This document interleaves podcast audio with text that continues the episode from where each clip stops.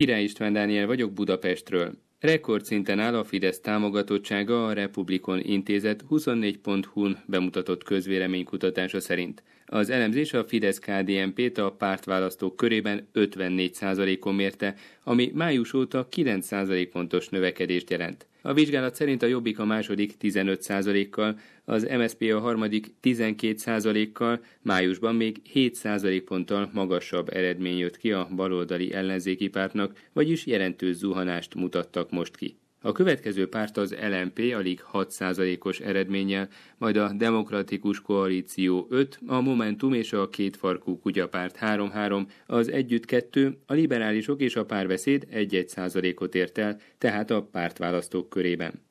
Elsőjével elindult idehaza az elektronikus recept szolgáltatás. Az egészségügyi államtitkárság közlése szerint jelentősebb fennakadás nélkül kezdte meg a működését az új rendszer, ami a hónap elejétől kötelező minden közfinanszírozott egészségügyi szolgáltató számára. Összesen 9800-an csatlakoztak a határidőig. Az adatok szerint péntekig a szolgáltatók több mint 181 ezer e-receptet küldtek be a rendszerbe. Az új megoldás lényege, hogy a gyógyszertáraknak, házi orvosoknak, állami kórházaknak az országos online rendszerhez csatlakozva kell kezelniük a recepteket, kezelőlapokat, beutalókat és leleteket, így azok más intézmények számára is hozzáférhetők lesznek, a pácienseknek a dokumentumokat nem kell majd maguknál tartaniuk, mivel az a tervek szerint lekérhető lesz a közös hálózatról. Az Index hírportál azt írta, voltak patikák, ahol hosszú percekbe telt a gyógyszerek kiadása, nem mindenhol indult zöggenőmentesen az e-recept.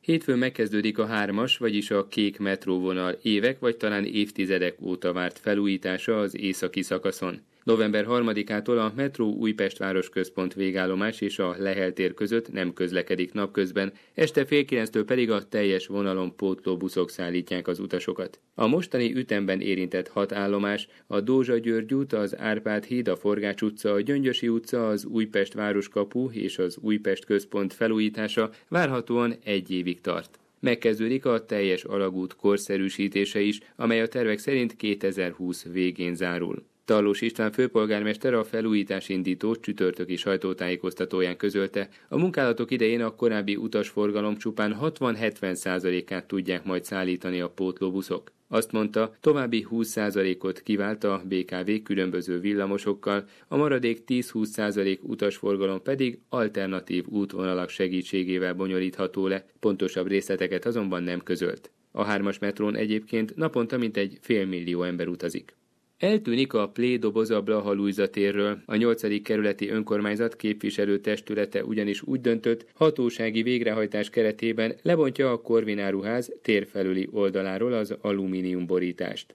A filmlapok alatt egy műemlékvédett ház homlokzata pihen évtizedek óta. A historizáló neoreneszánsz épületet Reis Zoltán építette 1926 és 1929 között. A borítást pontosan 50 éve 1967-ben kapta a régi épület, amikor is a szocialista esztétikumnak megfelelően alakították át a Blaha tér arculatát. Az elmúlt percekben Király István Dániel tudósítását hallották Budapestről.